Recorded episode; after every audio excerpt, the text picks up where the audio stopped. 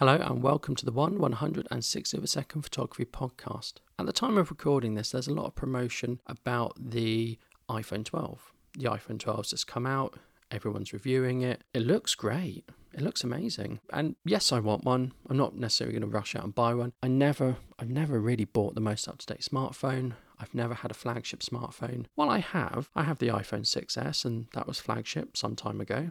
But I never have the current flagship smartphone, I should say. I will always get iPhone. I've got so much the Apple ecosystem, it makes sense for me to stick to iPhone. I like iPhone, I find Android a bit annoying. I have had an Android phone and it made me decide to get an iPhone. I think the Android phone was my first smartphone. It was a Samsung one, it was pretty good.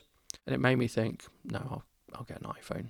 So I did. And really, the point of this episode today is to talk about will I ever buy another digital camera? Or will you ever buy another digital camera? Because the iPhone 12 looks very capable at shooting video and it looks very capable at shooting photography. And their phones are only going to get better. So, for most of us, would we just make do with a phone and not have a specific camera. I'm not talking about professionals, although it's an interesting question would a professional ever use a phone? I don't think a professional would use a phone simply because the client they're working for would think, I could have done that myself with my phone. Why am I paying someone to do it? So you need a barrier to entry if you're a professional. So as a professional, you can say, I passed that barrier to entry. I've invested in all this kit. So you don't have to. You pay me. I do it. You don't have to buy all that kit subliminally that's what you're saying as a professional. Rather than I've got 12 years experience it's it's more about the barrier to entry and not doing it yourself. There are other considerations of professional but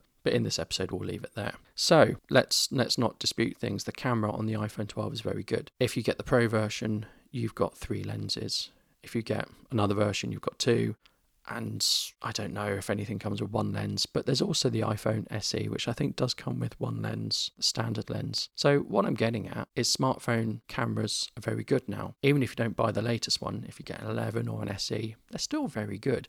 And they use computational photography I don't know if they use computational video, I don't know if that's possible yet, but they certainly use computational photography and they simulate and mimic a shallow depth of field. Of course, with the sensor size, you can't get a shallow depth of field naturally, so they use computational methods to get it.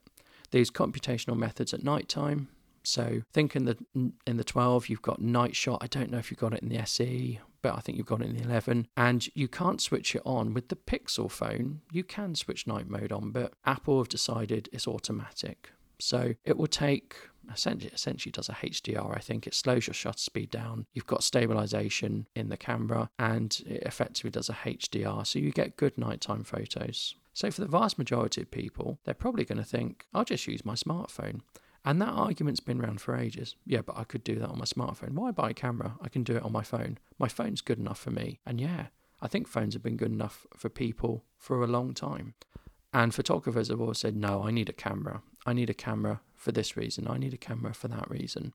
But those reasons, I think, are starting to get less and less. I really, I really do think that. And when the promotion and all the fanfare came out for the iPhone 12, I was thinking, will I ever get another camera or will I just get a smartphone? And I'm a bit unsure. I'm actually looking at, at buying a camera today, so I've answered my own question there. But then I don't have an iPhone 12. Now, iPhone 12s are going to be around a thousand pounds for the Pro one, maybe seven or eight hundred for the the standard one. I don't necessarily need that. I don't need all its computational power. My phone still works remarkably well. So I think would I get an would I rush out and get an iPhone 12? No is the answer. If I broke my smartphone accidentally, if I dropped it, if someone sat on it or a, rhino it or, or, whatever, would I get an iPhone 12? Don't know. I'd definitely buy a new one. I, I wouldn't be without my phone. Um, it's fairly integrated into my life now. I might get the iPhone SE. I might get an older used iPhone 11 or I might just go the whole hog and get the 12. I certainly wouldn't be spending a thousand pounds and getting the 12 Max. I wouldn't do that. I don't think, or the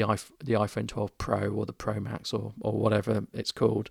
I don't think I would do that. I'd love to have three lenses, a telephoto, a wide and an ultra wide. I think that would be great, be really useful. But I can probably make do with just a wide lens. I, I don't I don't know if I need all the extra bells and whistles. I'd probably get by with the standard. And I think that's probably the feeling for most people with the iPhone SE. They can get by with it. They don't need all the bells and whistles. And for those type of people, the SE is is fantastic.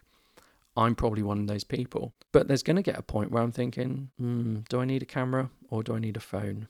The other consideration, which I don't think anyone else thinks about, is your phone pretty much has your life on it. It has your emails, it has multi factor authentication for various services you may use. It's become very integral to your life. The more you hold it out, the more you get it out of your pocket, the more you take photos, the more at risk you are of dropping it. I'm not saying you're doubling your risk, you're not.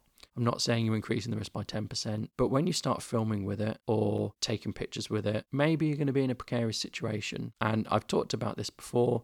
I'd rather have an action camera if I'm canoeing. I might take my phone with me because I might need a phone. Um, my phone isn't waterproof, but I could put it in a waterproof case. But the moment I get it out of that waterproof case, I'm at risk of dropping it in the river or dropping it at sea, etc. And it will be very difficult to recover from that. You know, life will go on if you drop your phone in the sea or you can't recover it, but it's just going to be in so much hassle to sort it out.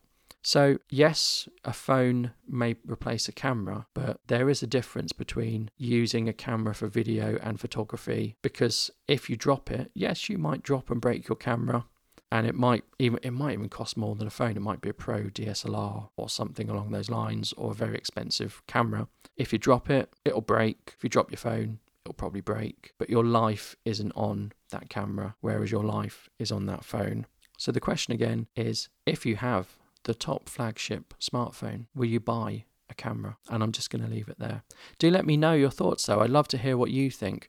I'd love to see what the split on the audience is. No, I'll always buy a camera, or no, a smartphone will do. I'd love to see where people fall into which camp. Thank you. Goodbye.